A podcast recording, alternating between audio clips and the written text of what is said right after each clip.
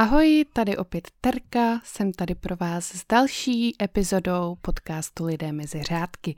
Pro dnešní epizodu jsem vybrala autora, o kterého jste si řekli v komentářích na YouTube a jedná se o autora, kterého všichni známe, zvlášť kvůli sfilmovaným verzích jeho knih. A je to autor Jurského parku Michael Crichton. Byl to americký spisovatel, ale také scénárista a filmový a televizní producent a kromě řady úspěšných knih, které se zabývaly hlavně sci-fi tématikou, tak eh, se podílel i na vytvoření mnoha úspěšných filmů a seriálů, včetně seriálu Pohotovost z lékařského prostředí. Jeho knihy byly celkem přeloženy přibližně do 30 jazyků, mnoho z nich bylo sfilmováno a celkově se po světě prodalo přes 200 milionů výtisků jeho knih. Tak to jen na úvod a teď se podíváme už na jeho život. Michael se narodil 23. října 1942 v Chicagu ve, státě, ve státě Illinois Johnu Hendersonovi Kričtnovi, který byl novinář, a Zul Miller Kričtnové, která byla hospodinka domácnosti. Vyrůstal na Long Islandu ve státě New York a od mládí projevoval velký zájem o psaní. Už ve 14 letech mu v The New York Times publikovali článek o cestě, kterou s rodinou podnikl do kráteru Sunset Crater. On vlastně už od toho útlého dětství tedy splánoval stát se spisovatelem a začal studovat angličtinu na Harvardu v roce 1960. Během svého vysokoškolského studia tady uh, vlastně provedl experiment, aby odhalil profesora, o kterém se domníval, že mu dává abnormálně nízké známky a kritizuje záměrně jeho literární styl kvůli nějakým, řekněme, antipatím, které k němu choval. A uh, Michael to udělal vlastně tak, že o svém podezření informoval nějakého jiného kantora a předložil tady tomu profesorovi literatury esej, kterou napsal George Orwell a vydal vlastně uh, Michael ji podal jakoby pod svým jménem. Papír mu byl vrácen uh, jeho nevědomým profesorem se známkou B-, což myslím, že by George Orwell hodně urazil. A e, vedly se tam dlouho kvůli tady těm jejich nedohovorům spory, Michael si na kantora často stěžoval, ale úplně se to nesetkalo vždycky s úspěchem. Takže ty jeho rozpory s katedrou angličtiny vedly nakonec k tomu, že změnil zaměření toho svého studia a nakonec získal bakalářský titul v biologické antropologii a promoval summa cum laude v roce 1964. Začal psát velmi brzy, už na těch studiích a zpočátku asi se nebyl úplně jistý tou svou tvorbou, ještě než získal to sebevědomí, které je potřebné, tak psal pod pseudonymy a jeho pseudonymy byly celkem tři. Eh, byly to John Lange, Jeffrey Hudson a také Michael Douglas. V roce 1963, když na Harvardu studoval na lékařské fakultě, kam se později přihlásil, tak napsal první román, který se jmenoval Odds On. A tady ten román vlastně popisuje pokus o loupež v izolovaném hotelu na ostrově Costa Brava. Ta loupež je plánovaná vědecky s pomocí počítačového programu pro analýzu cesty, ale připraví uh, připletou, pardon, připletou se jim tam do plánování nějaké nepředvídatelné události, takže je to celkem dramatický takový špionážní thriller, řekněme. A druhý jeho román, který vydal pod tím pseudonymem Lang, se jmenoval Scratch One a vypráví příběh Rogera Kára, který je uh, velmi hezký, okouzlující a praktikuje advokaci, ale spíš jako prostředek k tomu, aby vlastně měl dost peněz k tomu, aby mohl pokračovat v takovém playboyském životním stylu. Později je ta postava toho George Cara poslána do Francie, do Nice, kde má nějaké politické konekce, ale nějak se ten děj hrozně zašmodrchá a on je tam považován za vrha a utíká před policií i před nějakými uh, trestanci, takže zase dramatický thriller. A potom už přichází první román, který vyšel pod jménem Michaela Kričtna, a to byl Kmen Andromeda, který se ukázal později být nejdůležitějším románem celého kariéry a díky tady tomu románu se z něj vlastně stal ten bestsellerový známý autor. Eh, Kmen Andromeda je vlastně o tom, jak vědci zkoumají smrtící mimozemský mikroorganismus, který smrtelně sráží lidskou krev a způsobuje lidem smrt e, okamžitě vlastně do dvou minut. A jak se vlastně ti vědci snaží tady s tím e, mikroorganismem bojovat. Tady ten román psal celkem tři roky a okamžitě se stal hitem a filmová práva na tady ten film eh, byla prodána za 250 tisíc dolarů, což je celkem dost. A v roce 1971 podle tady toho románu vznikl kultovní film, který režíroval Robert Weiss, což je celkem známý režisér, nebo byl, on už tedy zemřel, myslím si, že v roce 2008. A tady ten Robert Weiss je autorem dalších legendárních filmů, jako je například Star Trek, nebo muzikálu za zvuků hudby a West Side Story. Kromě beletrie napsal Crichton několik dalších knih, které byly vlastně založené na lékařských nebo vědeckých tématech a často čerpal vlastně ze své práce, protože jak vystudoval tu lékařskou fakultu, tak často i jako lékař, eh, jako lékař praktikoval, než se začal věnovat naplno psaní. A v roce 1970 publikoval knihu Pět pacientů, kde líčí své vlastní zkušenosti s nemocniční praxí na konci 60. let v Massachusetts General Hospital v Bostonu. Dále v roce 1975 napsal Crichton velkou vlakovou loupež, která se rovněž stala velkým bestsellerem a odehrává se to vlastně v Anglii ve viktoriánské éře a jedná se tam o velikou uh, loupež zlata, která se odehrává ve vlaku a bylo to inspirací inspirováno skutečnou událostí z roku 1855. Později eh, napsal a režíroval adaptaci své vlastní knihy, tedy té velké vlakové loupeže, v níž hráli například Sean Connery nebo Donald Sutherland a film byl také velmi úspěšný a byl nominován na cenu za nejlepší kameru od britské společnosti kameramanů a také získal cenu, eh, cenu Edgara Alana Poua za nejlepší film od Asociace amerických spisovatelů Záhad. Já se omlouvám za ty přeřeky, já jsem dneska opravdu ve formě, takže pardon, ale vy všichni, co máte děti, tak to určitě chápete. A jedeme dál, teď se dostáváme k tomu dílu, které všichni známe a třeba já jsem se dozvěděla, že Jurský park je podle knihy až opravdu hodně pozdě.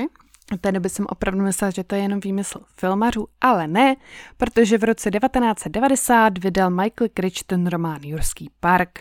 Crichton využil prezentaci fikce jako skutečnosti, jak to sám nazval, kterou použil i ve svých předchozích románech a navíc eh, používá i teorii chaosu a filozofické důsledky k vysvětlení toho, že ten eh, zábavní park eh, vlastně skolaboval. A román začal původně jako scénář, který Crichton napsal už v roce 1983 a původně to bylo o postgraduálním studentovi, který znovu vytvořil dinosaura z, z krve komára, kterého našel na vykopávkách, přesně tak, jak to bylo vlastně později v tom Jurském parku. A ten příběh byl původně navíc vyprávěn z pohledu dítěte, ale Crichton to nakonec změnil, protože všichni, kdo četli předlohu, měli pocit, že by bylo lepší, kdyby to vyprávěl dospělý, takže to vlastně celé přepsal do té románové, románové verze. A o tom románu se Steven Spielberg dozvěděl v říjnu 1989, když s Crichtonem diskutovali o scénáři, eh, který by se později stal televizním seriálem.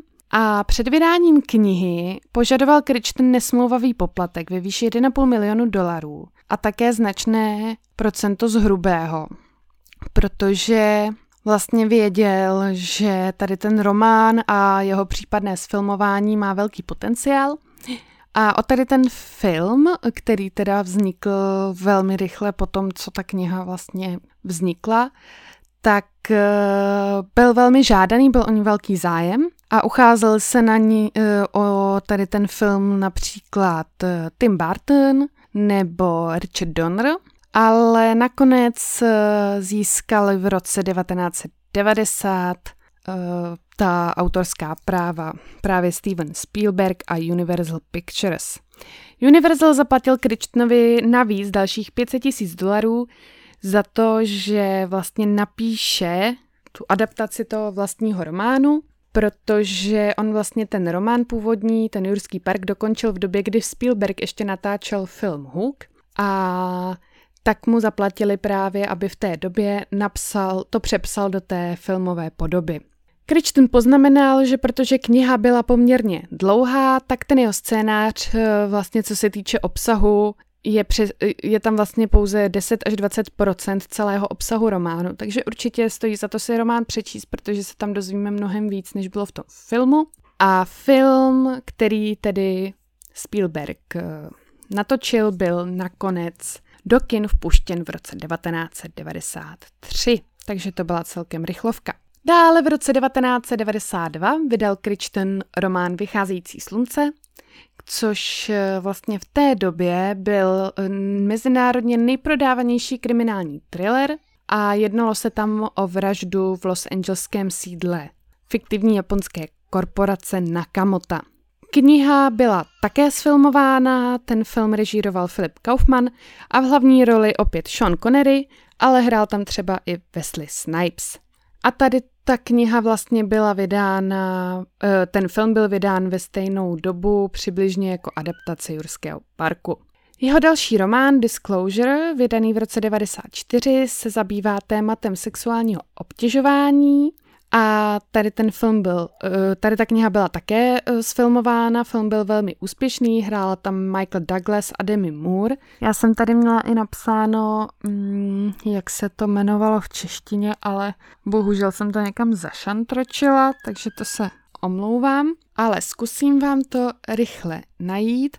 Eh, jak vidíte, tak Eh, ty knihy byly velmi úspěšné a ty filmy vlastně vznikaly velmi rychle po tom, co ta kniha byla vydána. Takže opr- a je to hodně filmů, které vlastně byste ani neřekli, že jsou podle knihy.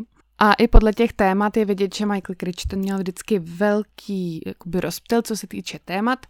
A už to mám. Eh, film Disclosure se jmenuje v češtině Skandální odhalení. Takže kdybyste si to chtěli pustit, tak uh, skandální odhalení Michael Douglas a Demi Moore. Dále v roce 95 vydal Crichton knihu The Lost World, což bylo pokračování Jirského parku a název eh, byl odkazem na knihu Ztracený svět od Sira Artura Conana Doyla. A o dva roky vyšel stejnojmený film, opět režírovaný Stevenem Spielbergem. Co se ještě týče té filmové tvorby, tak během svého života on vlastně spolupracoval na různých filmech, seriálech, ale i na tvorbě například počítačových her z vědeckého prostředí, ale i z toho lékařského a právě velmi se podílel i na vzniku seriálu Pohotovost. Ke konci svého života se z něj také stal eh, zapálený aktivista a velmi aktivně bojoval proti globálnímu oteplování a díky tomu, že byl velmi tedy známý a měl hodně eh, konexí, tak eh, o tady tom tématu například mluvil před kongresem v roce 2005. Celkově se o něm říká, že byl velký workoholik a když psal román, tak ten román mu většinou, nebo návrh toho románu mu většinou zabral 6 nebo 7 týdnů, tak v tu dobu on se úplně stáhl a pouze tvořil vlastně takovou tu osnovu, nebo o čem ten román bude, takový ten prvotní, prvotní vlastně nástřel toho románu. A jak se chýlil ke konci té tvorby každé té knihy, tak stával každý den údajně čím dál tím dříve, což například znamenalo, že spal méně než 4 hodiny a Vypadalo to třeba tak, že on šel spát v 10 hodin večer a za 4 hodiny ve dvě hodiny ráno zase vstával a začal psát, takže opravdu prostě za mě blázen. Zajímavé také je, jak vlastně Michael Crichton vypadal. Já nejsem vlastně viděla, jak vypadá, tak jsem si vždycky představovala takovýho, já nevím, No, jako, jako pana Hemonda z Jurského parku, jo, takového prostě excentrického, excentrického staršího pána, ale ono to tak opravdu nebylo. A svědčí o tom i fakt, že v roce 1992 byl Michael Crichton zařazen mezi 50 nejkrásnějších lidí v hlasování časopisu People. Takže mezi všemi těmi superhvězdami, herci, zpěváky a tak dále byl i tady náš Michael Crichton. A pro ně to muselo být určitě velmi potěšující, protože on už v pubertě měl často mindráky a nízké sebevědomí kvůli svému vzhledu a také kvůli výšce, protože on měřil úctyhodných 206 cm. Takže to určitě nebylo vždycky lehké. A o tom, že to byl velmi pohledný muž, také vypovídá fakt, že byl celkem pětkrát ženatý. A nyní se podíváme na konec jeho života, ten už úplně idylický nebyl. Eh, nejvíce se toho veřejnost dozvěděla od jeho bratra Douglase, protože ten eh, vlastně tvrdil, že Kričnovi byl diagnostikován lymfom na začátku roku 2008. A protože Michael žil takovým velmi jakoby soukromým životem, hodně si dával na to svoje soukromý pozor, tak eh, jeho rakovina nebyla zveřejněna až do té doby, kdy zemřel. V době své smrti právě podstupoval chemoterapii a lékaři a příbuzní byli velmi optimističtí a lékaři vlastně eh, jejich prognóza byla taková, že to bude určitě dobré, že se to zlepší, lymfom zmizí nebo se zmenší a že to vypadá velmi dobře, že by se mohl uzdravit. Bohužel se tak nestalo a velmi náhle zemřel Michael Crichton 4. listopadu 2008 ve věku pouhých 66 let. Posledním románem, který vlastně byl vydaný pod jeho jménem, tak byl vydaný až 9 let po autorově smrti, vydala ho jeho rodina a je to titul Dračí zuby tady tu knihu on napsal už v roce 1974, ale z nějakého důvodu, ten jsem tedy nenašla, ho za svého života nevydal, takže rodina se potom eh, rozhodla ho takto uctít a román po jeho smrti vydala. A nakonec tady mám ještě věc, která určitě všechny milovníky dinosaurů potěší protože tím, že vlastně i když psal fikci, tak on se vždycky velmi informoval o těch tématech, o kterých psal. A to se týká i paleontologie a dinosaurů. Tak eh, paleontologická obec vlastně spisovateli uh, udělila takovou poctu, že například při objevení dvou ankylosauridních dinosaurů v Číně, tak je pojmenovali Krichtonsaurus a Krichtonpelta. takže myslím si, že toho muselo určitě potěšit, takže dva nově objevení čínští dinosauři se jmenují podle Michaela Krichtna. A to už jim nikdy nikdo nevezme. Tak, to by bylo pro dnešek všechno.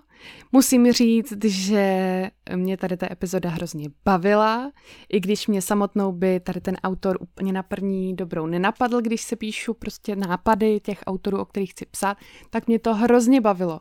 Takže prosím, prosím, nebojte se, napište mi na Instagramu, na Facebooku, do komentářů na YouTube, anebo na e-mail lidé mezi řádky zavináč gmail.com všechny svoje nápady, Určitě je ráda zpracuji a také připomínám, jako vždy, bonusový kanál na piki.cz.